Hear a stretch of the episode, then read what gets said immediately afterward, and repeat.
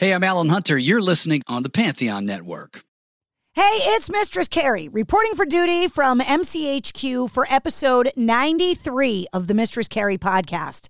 This week marked the two year anniversary of my video streaming show, Cocktails in the War Room, which you can watch live on my Facebook page every Tuesday night at 8.30 Eastern. And to celebrate, you can get 20% off of the Cocktails in the War Room t shirts and hoodies, plus my beer koozies, pint glasses, and shot glasses if you use the code CITWR2 for Cocktails in the War Room second anniversary. Just head to mistresscarrie.com and click shop if you want to check out everything that's in the online store. And I also want to say thank you to my new Mistress Carrie Backstage Pass holders, Will and Denise. Mistress Carrie Backstage Passes get you extra access to me and everything that's going on. You get discount codes for the online store, exclusive travel blogs and photos. We do a monthly live stream together, and you get exclusive access to amazing free concert tickets. And you get to submit questions for podcast guest interviews, just like you'll hear in this episode. And what an episode it is! Joe Satriani is the world's most commercially successful solo guitar performer. He's got six gold and platinum albums to his credit, and that doesn't include the gold album he's got with his band, Chickenfoot. You know, the band he's got with Sammy Hagar and Michael Anthony and Chad Smith. He's sold over 10 million albums and he is one of the most well respected guitarists in rock and roll. I was so excited to find out that he was coming on the podcast. He's got a new album on the way called The Elephants of Mars, which is, by the way, his 19th studio album, and it's coming out on April 8th. And in this interview, we talked about everything about how he grew up wanting to be a drummer, his early musical influences, working with his kids, his songwriting process, his artwork, comic books, and so much more. Joe Satriani is the kind of person you could talk to for hours. So, allow me to introduce you to Joe Satriani.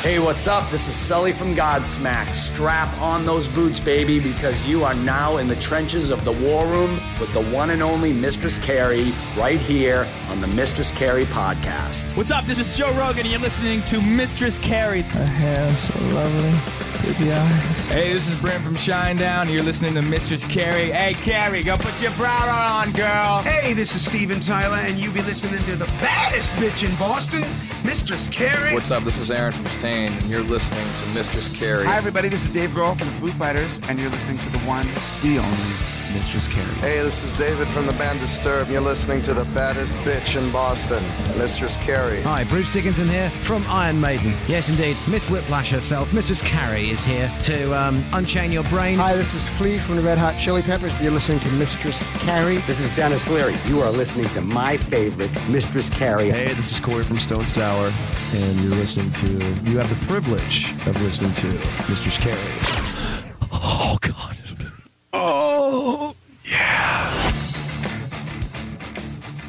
Mr. Satriani.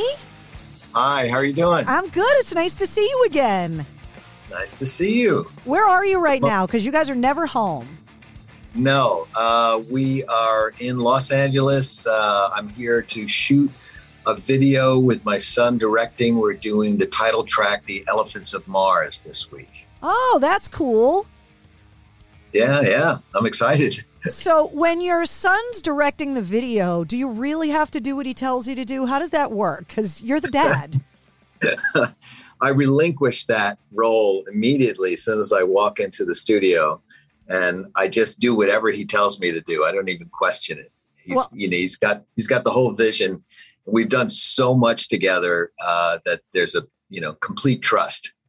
there seems to be this gene of creativity when it comes to musicians, their children and their parents and this this evolution of art, you know, artists and creativity and obviously it runs strong in your family too. it's a it's a pretty crazy household. Um, you know, there's there's uh, art and music, and um, boy, growing up, uh, ZZ turned our basement into a skate park. I mean, it was just was pretty noisy, I got to say, between guitar amps and skateboards. uh, but um, you know, ZZ started making films when he was I don't know eight or nine years old, and so it just you know having the camera around was something that was really normal. Uh, he started doing podcasts for the band when he was traveling with us. You know, we brought him on tour. I think as soon as he turned four, I think that's when we started bringing him out on tour. So, um, yeah, a bit of a circus vibe. he never had a prayer of growing up a normal kid and just becoming like an accountant. oh, no chance. That probably would have been a good idea, but there you go. growing up, were your parents musical? Where did it come from for you? Uh, my mother could play piano, and I have great memories of, of uh, sitting right next to her at the family piano. And, you know, she could uh, read and play, and she'd play standards or boogie woogie or stuff like that. You know, both my parents were jazz age kids who grew up in New York City. Uh, and there was a lot of music in the house because I was the youngest of five kids. So uh, I watched my older sisters, my older brother just really embrace early rock and roll, all the music of the 60s. And when they all left uh, in you know late 60s, early 70s to go to college, I wound up with all the records. And, and so I wound up with this sort of eclectic foundation of music. Um, and uh, it's, it's stayed with me to this day. Your parents weren't yelling at you to turn down that loud rock and roll? No, no. As a matter of fact, my parents were so cool they would let my band play in the basement, rehearse, and they were the ones who would, you know, talk down the cops when they would come because the neighbor complained, you know, and they would, you know, they would always run interference for us, let us play in the backyard, and uh, uh, they they were. Uh, now it could have been because I was the youngest of five, and they had just given up. You know, by they the were time just burned out yeah, 1970, they'd just been through everything. The 60s were enough, and they thought, I'll just let this one do whatever he wants. Um, uh, but I like to think that they just saw something in me and they thought, why not? He's not going to be a lawyer or an accountant. Uh, so you might as well, you know, let him be a musician. How do you go from sitting at the piano with your mom to having a band in the basement playing guitar? When did you get your first one and what was it? Do you remember? Well, you know, there was this little interim period where um, I wanted to be a drummer, and I did take lessons starting at about age nine for about three years. And it took about three years for me to realize I was really going to suck as a drummer. so, uh, but I loved it. So, uh, right about that, uh, during that period, I was really getting into uh, what my older sisters and her boyfriends were bringing over, which was Hendrix, Zeppelin, Cream, The Who, all that great music. And uh, the day that Jimi Hendrix died, I decided to become a guitar player. And uh, it was just so happened that my my two older sisters, or twin sisters, had started teaching art because they they were art majors, uh, and they were teaching the local high schools. And uh, it was the beginning. It was September, so it was the beginning of the school year. And my sister Carol decided she would donate her first paycheck to getting me a guitar, and uh, and that's how it started. Please and, uh, tell me you still have it. I don't. Oh, where is no, it? No, I don't. Uh, I actually uh, sold it to one of my young students who fell in love with it, and I thought it was a good idea at the time. But since then, because a lot of my fans know that story, uh, I very often get the exact same model and year as gifts from my fans. It was a, a, an inexpensive guitar at the time, a budget guitar from Sweden called a Hagstrom 3. And it was the closest thing that looked to what Hendrix was playing, his white Stratocaster, but you know, about one tenth the cost. So, when did you realize that you weren't just making noise with it, that you were actually able to play it. I asked Zakk Wylde that question, and he said when he could play Back in Black along to the record, he was like, okay, I think I got this thing figured out. Do you remember when that was for you? Um, I got to say, I mean, every day I go through that question period where I go, like, is like it, you know, I say, Joe, is that noise, or can you actually play like you did yesterday? You know, it's kind of a neurosis in a way. You know, you I wake up every day and I'm thinking like, am I going to be able to write a song like I did yesterday? Uh, can I play as good as yesterday? I better find out. And you know, uh, some days it's harder than others to get started, especially like if you're out on tour and you're you're playing, killing yourself every night. And and Zakk could tell you this because he he just gives everything to his audience, you know, every night. Remarkable performer. Um, that sometimes you get up, you know, and you're in a foreign country and you haven't slept well for months and you go like, ow, as you flex your fingers and you go, am I going to be able to play or just like hold a cup of coffee this morning? Uh, and so there's this routine you go through of convincing yourself it's going to happen, it's going to happen, it's going to be all right. You start doing it and you get a little confidence and before you know it, you're on stage again and having fun. When I talk to guitar players, and I've been fortunate enough, especially since COVID, to have these amazing conversations with artists, musicians, one of the things that I was shocked by is how many guitar players can't read music. How oh, many yeah. guitar players never took formal lessons, can't read music at all, and they just kind of play by feel. Now, growing up with a piano player in the house, my assumption is you can read music, but am I wrong? oh, I can read music. I'm not a sight reader. You know, there's a there's a difference. There's reading music is being able to decipher manuscript uh, as it's written down, and and uh, for mainly is for your instrument um, because drum. You know, I learned how to read drum music first, and that's very different than guitar music, which is different from piano music, and so on and so forth. Uh, but then there's sight reading, which is if someone puts something in front of you uh, like what you do. They give you a, a, a, news notice, puts in front of you, and you can just read it first cold, time. Cold reading. It's hard. Yeah. Yeah. Yeah. It's really hard. And it's, it's, I have friends who can do that. I had an uncle uh, who was a professional musician, and he not only had the ability to cold read like that, but he had a photographic memory. One, one look, and he had it note for note in his mind. It's really interesting talent. So, uh, yeah, you know, playing music for people is um, it's a multifaceted talent, and it takes all kinds to to provide all the different ways to make people happy with your music. And so, it you don't really need to be able to sight read or to read, uh, but it certainly helps some people. Sometimes, let's say if you're if you work for a, a classical orchestra, uh, you better know how to read. it's the only way to do the gig and to make your audience happy is to is to play the, those classical selections note for note, perfect. But if you're in a blues band, of course you don't need to read, but there are talents you need to have if you want to make your uh, your audience happy, and it's just as important.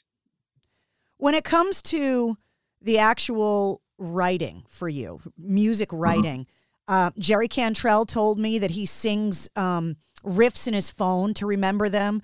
Zakk Wylde told me that he only writes when he's got a project he needs to write for and kind of channels the creativity into whatever song he's working on.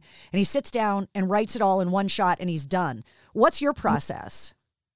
Oh, I'm writing all the time. Uh, I will jot it down on a napkin, a notepad. I will play it in the phone. Um, Sometimes I'll sing it into the phone if that's all I got. Um, I make a habit of, if I'm home, of course, discipline is extremely important, which is, you know, you you make sure you have an environment somewhere in your house where you can go up, flip a few switches, and record.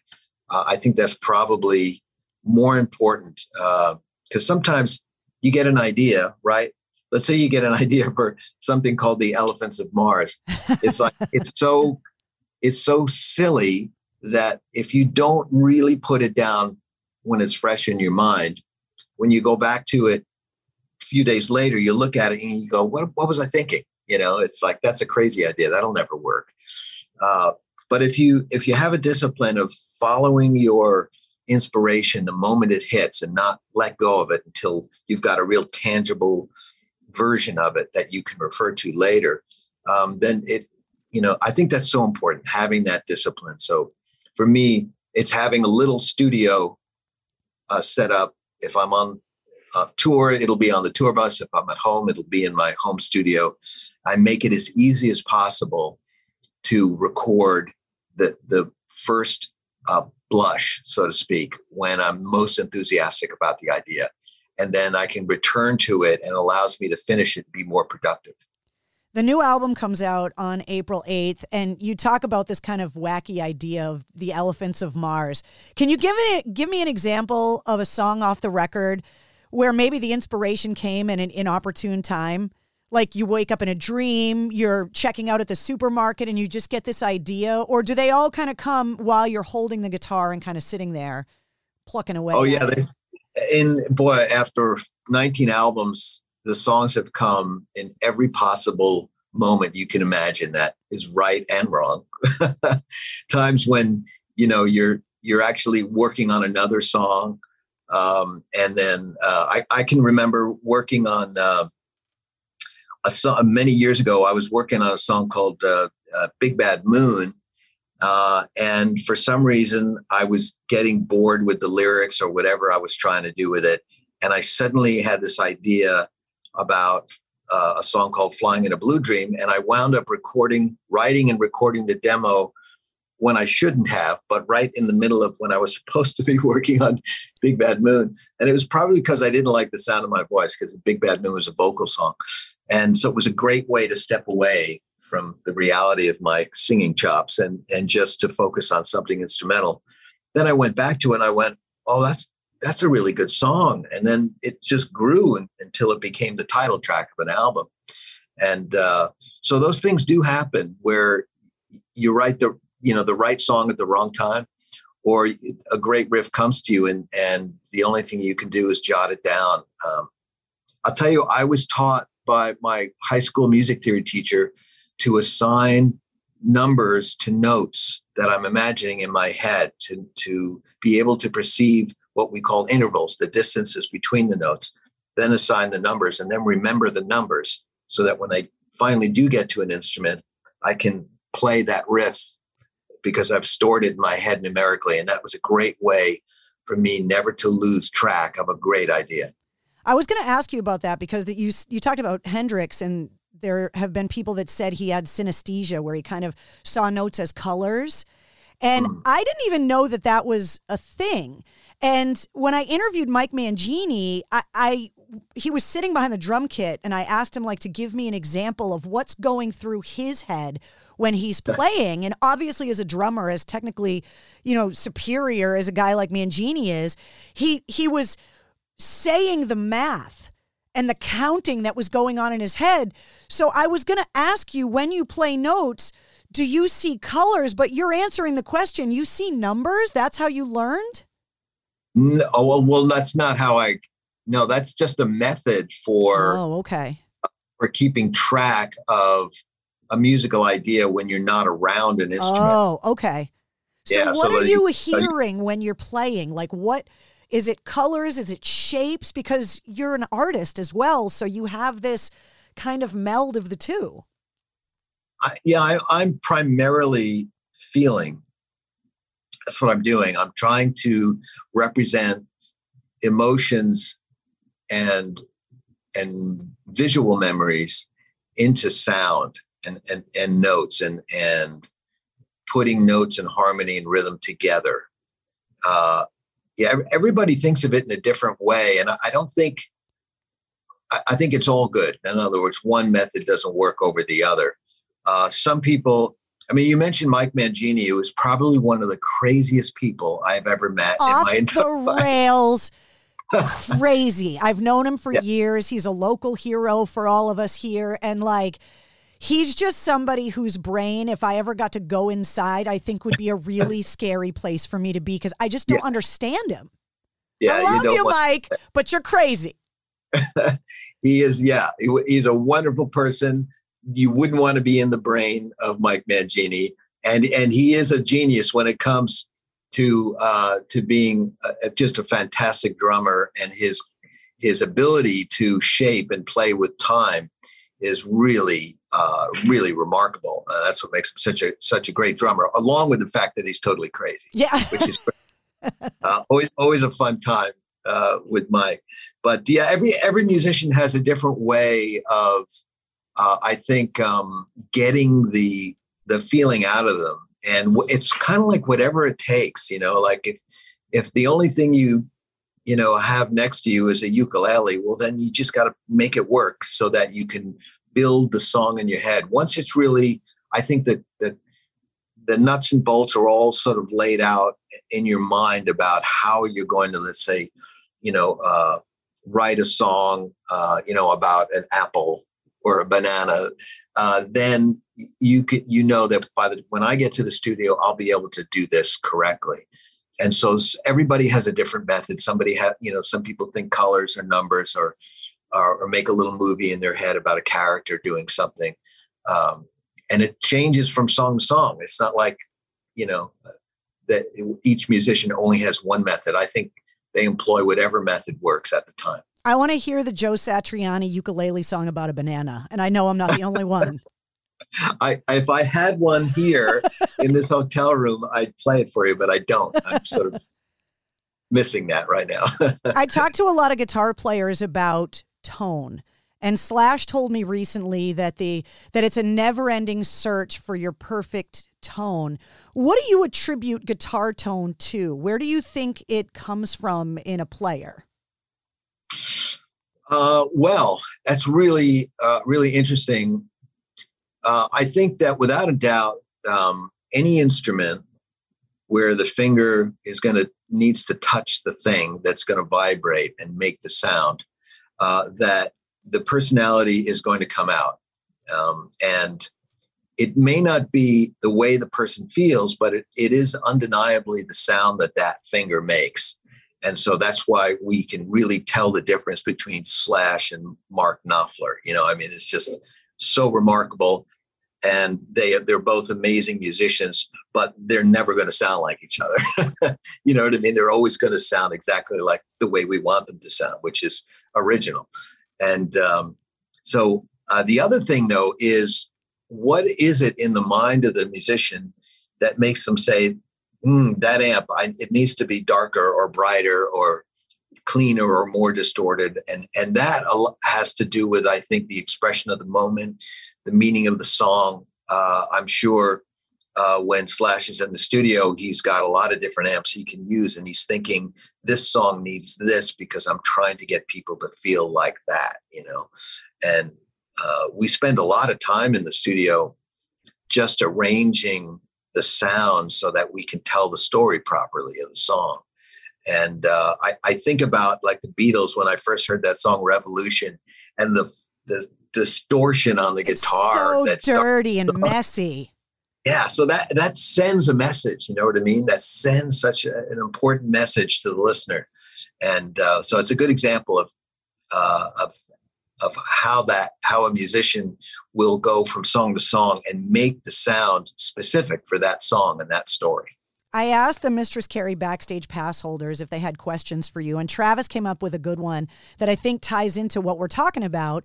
He wanted to know how it is that you're able to separate and differentiate every one of your albums because they all kind of stand on their own. Is that a conscious thing, or does it just happen because you're in a different place in your life at the time?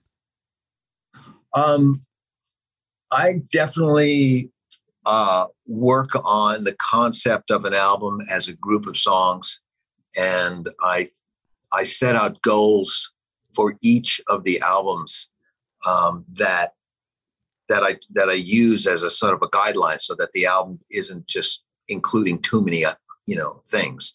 Uh, because sometimes when you try to include too much, you actually water down the effectiveness of the overall impact.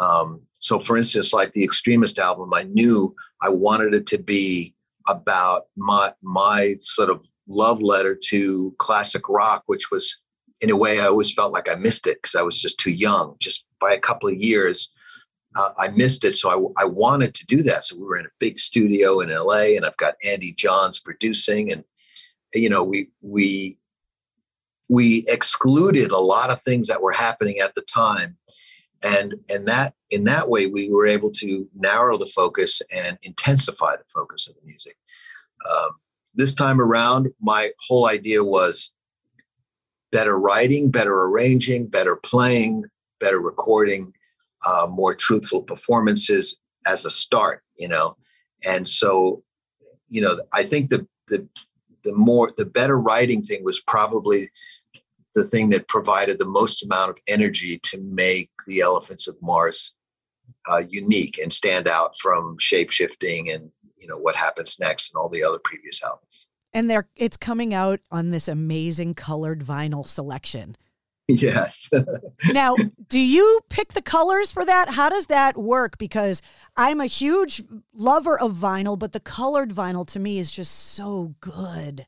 Yeah, yeah. Oh, I love it. Now, you know, um, all these albums are a result of great teamwork, and I'm blessed that I have people around me who are so uh, inspired and so talented in all these different things. So I depend on great musicians and mix engineers and engineers uh, for the, for the audio part.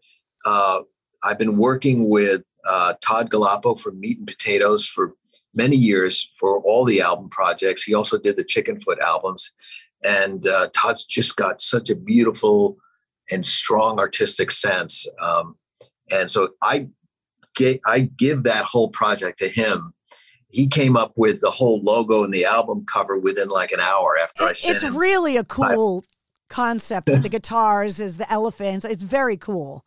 Isn't that great? I mean, that's that's a true uh, artist. You know, uh, Todd is really amazing, and uh, so yeah, we we talk about like how far do you want to go, and I generally say, you know, you go crazy with it. This is what the whole thing's about. I wrote him little stories about all the songs so that he would know kind of like what was going on uh, with the album and the direction of it, and he just kind of runs with it uh, and always comes up with this great stuff. And so, yeah, he picked the colors for the vinyl.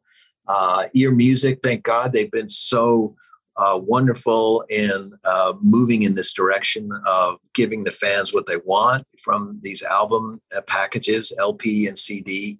The CD package comes with cards for every song that has original artwork on it. So it's it's great. You know, the the the whole project is is turning out to be not only fun musically but also artistically.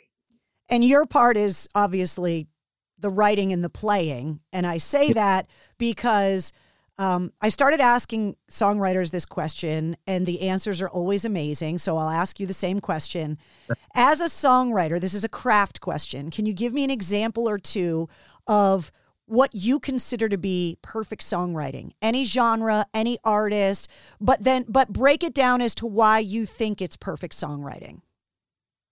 Oh wow, um, I could pick so many. Um, It's a here- hard here's the- question for music lovers because there are so many great songs, but yeah, there's- yeah, because we we immediately we think we know a thousand that we want to talk about, but um, here's one that really surprised me uh, uh, in the last few months, where I was doing a lot after I finished the album. I was doing a lot of painting, and I'd put on uh, full collections of artists that I'd known for you know years, listened to, but I hadn't had the time to actually sit down and for let's say six hours just listen to every song in their catalog over and over again. And what blew me away was "Since I've Been Loving You" by Led Zeppelin, and uh, because not only is the album version like just so wonderful, it's just like a it's just like a beautiful dream that you that no rock band has ever really created anything like that. It's when you really get down to it, I I, I still can't understand why a band like that would even think that they could attempt a song so deep like that and and create a performance so unique.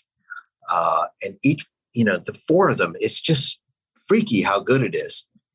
Uh, and the sound is so cool. And then you go and you listen to what they did to it live, and you go, these these guys live more dangerously on stage, like than any other band, because they would just take it so far. They would never try to recreate the album vibe. They they each had their own story and trajectory in playing that song, and they would just go off in their own tangents. And somehow, because they were a fantastic unit, they would always bring it back together. But every night they played, I bet if like we could have followed them around and seen a hundred shows, we would have seen a hundred completely different versions of that song. And so that makes that, in a way, you go back and you go like, well, it's obvious their talent is allowing them to do that. But what is the thing that is the catalyst? And it's the song, it's the composition. They wrote this beautiful, perfect song that is obviously a blues song, but it doesn't sound like anybody else's blues song, like nobody else's. You can listen to a hundred, a thousand blues albums, you're not going to find that, you know, and not with that sort of blend of reverence and irreverence and just the fact that they're British and they're, they're doing something like that. I, I just think it's uh, pretty amazing. I had such a great time, uh, you know, listening to the, all that Zeppelin stuff. And, but when that would come on, I'd stop. I'd have to stop and just stare at the speakers and go, wow. So when you're painting, that's what you do. You take one artist and listen to the whole catalog. And then does it seep into the art in a way? Are there examples of your paintings that are like, you know, the the the Led Zeppelin era of Satriani's artwork? How does you know, like different artists have this is the blue period and this is the do you have this Led Zeppelin period of your paintings?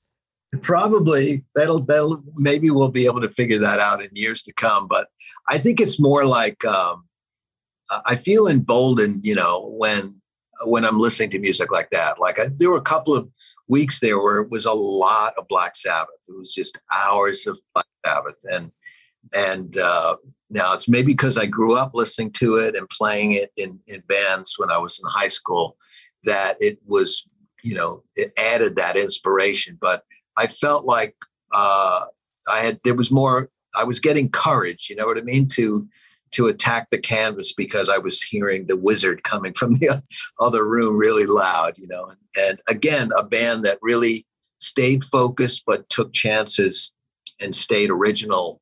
Uh, it, it's really remarkable. Um, and I don't, I'm not sure you get that if you get caught up like in the promo of a band and, and you're always looking at it relative to what else has been released that week or that month it's different than when uh, you you look at a band's catalog from a distance uh, or after the fact. It's kind of like when you look at a sitcom 10 years or 20 years after it came out, you get a different perspective because you're not expecting it to be so timely anymore.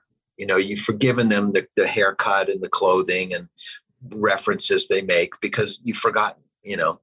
So when you see something like the honeymooners now, it's just it's like from some other era that you you you can't imagine. So you can really, I think, appreciate the acting and the comedy a lot more.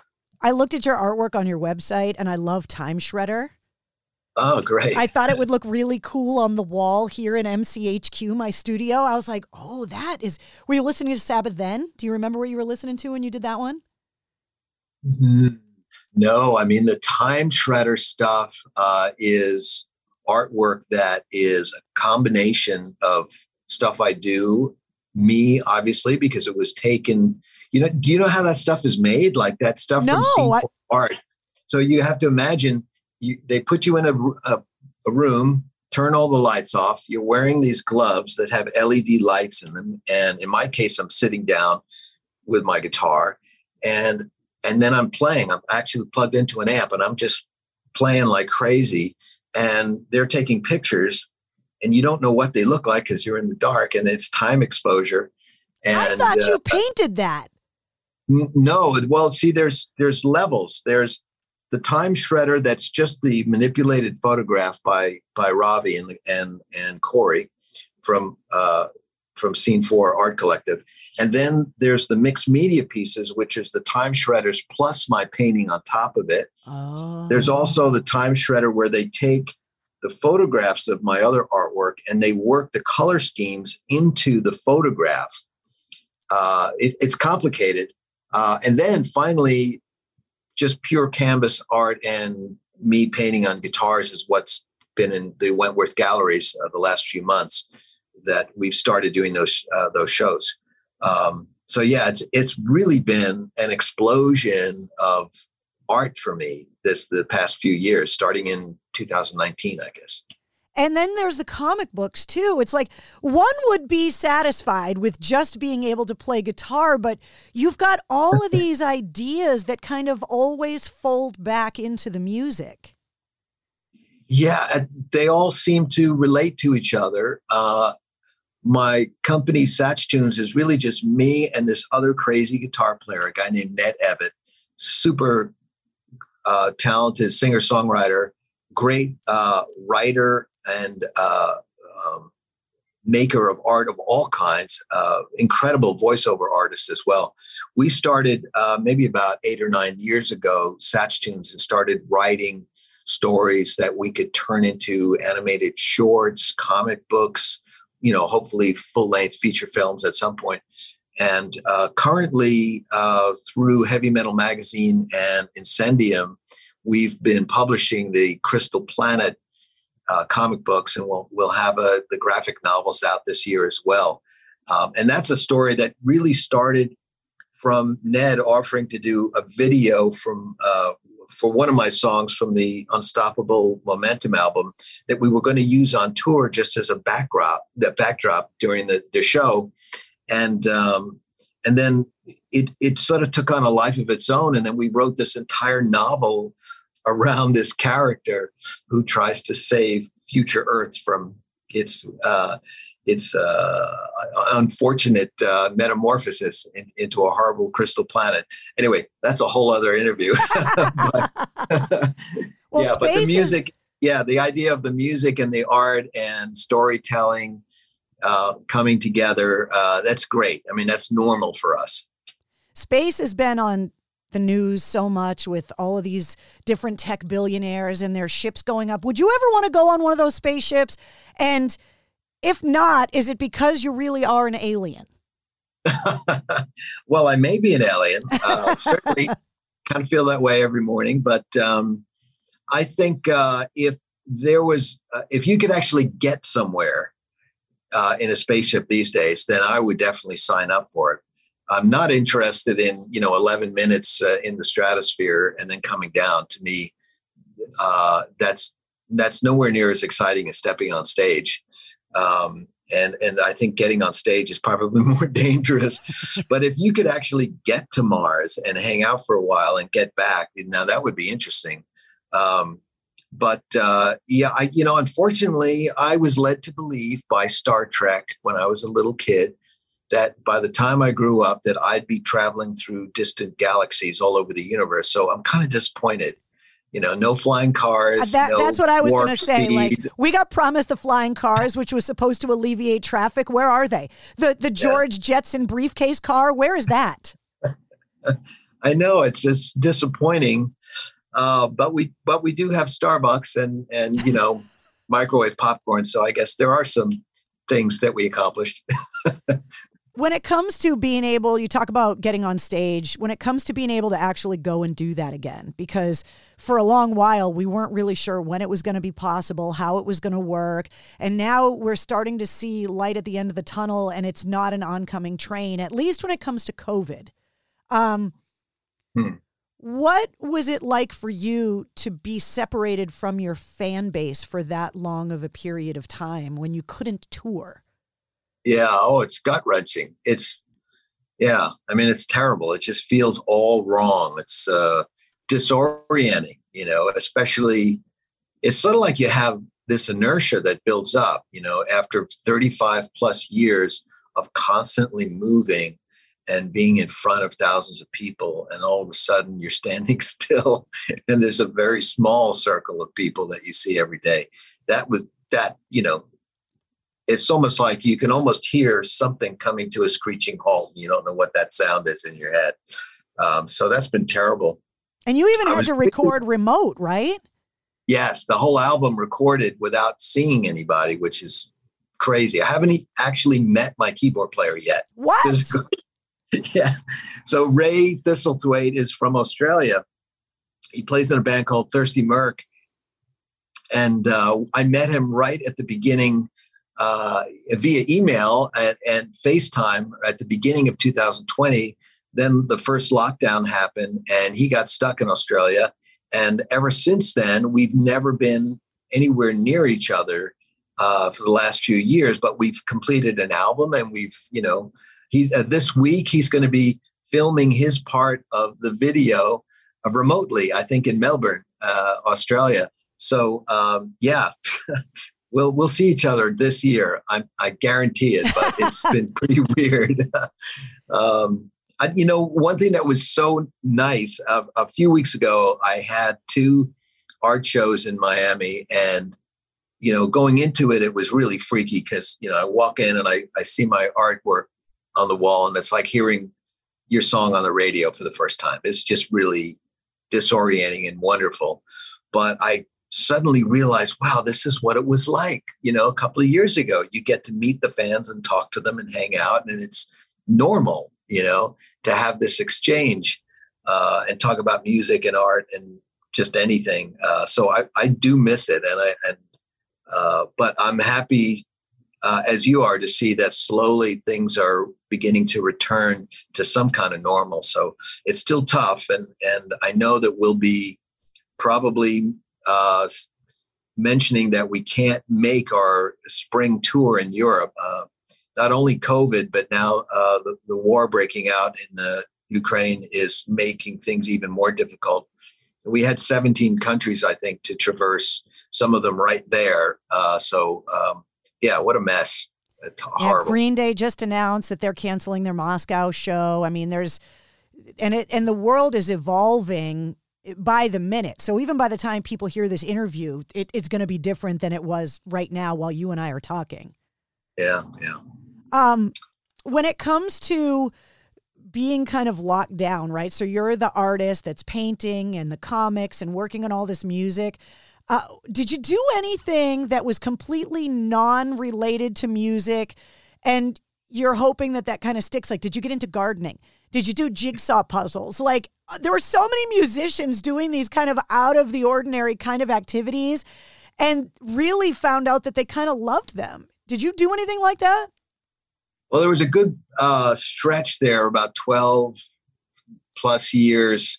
I was really getting into snowboarding and um, but what, it's funny. One day I was up on top of a run, uh, and I'd been snowboarding all day with my son, and I sat down and I just thought, I can't believe I haven't broken anything in all these years. I must be crazy. So I remember turning to ZZ and saying, "Hey, you know, I'm just going to cruise on down and and hang it up for good." You know, and it was just a weird moment where you realize sometimes that a uh, a hobby may have taken, you know, have could have been exciting as it was snowboarding, but it may have taken you down a dangerous route, you know. And um, you kind of need so, your hands, Joe Satriani. yes, yes.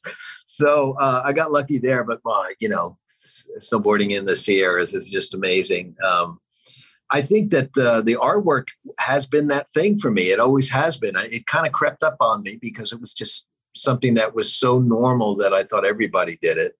Um, and so that that has been the thing. I always come back from tours with sketchbooks filled with silly drawings, and and there's always one thing that turns into artwork that winds up on a hat for the next tour or a t-shirt or winds up in the cd package or a guitar strap or a pick or something like that um, so now i've got a bigger outlet for my artistic urges, which is really great. And it seems like the the more that door opens, the more creativity I have that I want to you know push in that direction. Uh, a lot of people bought guitars during the lockdown. They sold more guitars than almost anything.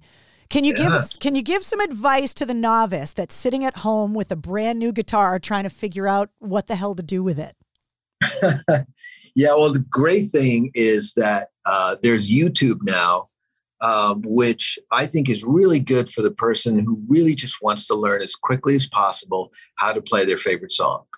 And I think that was always the deterrent in the old days when, you know, you said you want to learn how to play guitar. Someone says, well, you got to get a guitar teacher. And you're like, well, I don't want some sit in a room with some crazy guy who, you know, plays music I hate who's going to make me learn jingle bells or some scale that I never want to play, you know.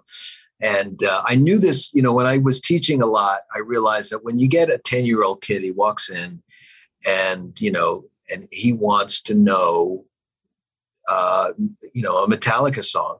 You teach him a Metallica song. You don't say no and teach him some other song that he doesn't like or that is from generation some you know prior generation or Dean something. he- DeLeo from Stone Temple Pilots told me that's why he quit his guitar lessons. He goes, All I wanted to do was learn Kiss Alive side one. That's all I wanted to do. Yeah. So I think guitar teachers should just do that because there's a way to introduce the basics of music slowly. But if you turn off that enthusiasm in your student, whether they're a grown up or they're a, a young kid, you're really doing them a disservice. So, and when I was, t- there was a 10 year stretch that I was teaching uh, when I first arrived in California, and it was just, you know, teaching in the back of a music store. Um, and I did have you know Alex Skolnick and Larry Lalonde and, and Kirk Hammett and oh, you know Didn't you teach Steve Vai? yeah back when we were growing up together on Long Island that's uh, yeah he was one of my first students best student you'd ever hope to have uh, but um, you know there there are ways that you can sneak in uh, the basics that are really important to create a good foundation for any student but you have to know you you know in, let's say with with Kirk Hammett, he had a job. He could already play. He was the lead guitar player in Exodus, and while we were doing lessons, he became the guitar player in Metallica. So, you know, I had to obviously taper the lessons to what he needed for that moment, which is going to be different from a guy I was teaching later on in the day who was a race car driver or a school teacher, or the girl came in and, she's 12 and she just wants to learn the music that she loves. So obviously you don't have a sort of one method, you know, you, you have to look at the student and give and design a special thing. So anyway, today you can go right to YouTube because you, I mean, I guarantee you there's someone who has published uh, a tutorial on how to use, you know, tune your guitar and play in a simplified version anything by Steve Vai, Van Halen, whatever you want, you know. uh, and and so you might as well. It's really great when you can see somebody do it.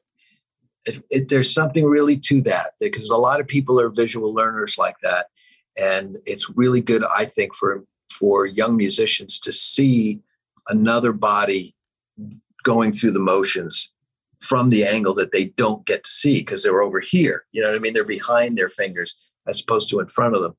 Um, and and uh, so that's what I would do. And then of course, memorize every note uh, on every string on every fret. And you know, I've got a that's in the bad news department, but I spare you that. There's always hard work. Eventually, you got to do. You came in to the radio station and gave me a private lesson and told me that the first thing I needed to do was cut my fingernails. And and so I tell everyone I could have been a great guitar player, but I just don't want to cut my fingernails. That's what Joe Satriani told me. So I was probably your worst student ever. That's okay. No, I've come up against that uh, quite a bit, but that's okay. Joe, thank you so much for hanging out with me today. It's so good to see you, even though it's in this way, but at least technology is kind of allowing us to be able to move forward, even though the world has kind of gone crazy. So, yeah, yeah. Well, it's good to see you, and it's great that you're still on the airwaves. Thank you. Thank you for playing the music. Hell yeah. Congratulations on the new record. And it, it, will be nice to actually be able to see you in person and for you to be in the same room as your keyboard player, finally. Yeah, that would be great. All right. I'll see you later. Thank you. Bye. Take care. There he is, Joe Satriani. His new album, The Elephants of Mars, is out on April 8th. If you're looking for Joe online, you can find all of his links in the show notes of this podcast. There's also a link for the corresponding playlist, which is filled with all of the music that we talked about on this episode. And there's so much shredding.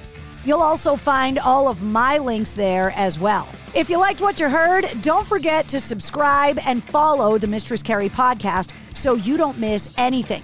New full length episodes come out every Wednesday, plus, you get the sit rep. The Situation Report is all your rock news, music headlines, and industry info in less than five minutes every weekday. And this week, to celebrate the second anniversary of my video streaming show, Cocktails in the War Room, which you can watch every Tuesday night at 8:30 Eastern on my Facebook page, use the code CITWR2 in my online store to get 20% off Cocktails in the War Room shirts and hoodies and Mistress Carrie beer koozies, pint glasses, and shot glasses. Huge thanks once again to everyone with a Mistress Carrie backstage pass on Patreon. Get details on my radio show, read my blog, check out my photos, and so much more at MistressCarrie.com. The Mistress Carrie Podcast, a proud member of the Pantheon Podcast Network.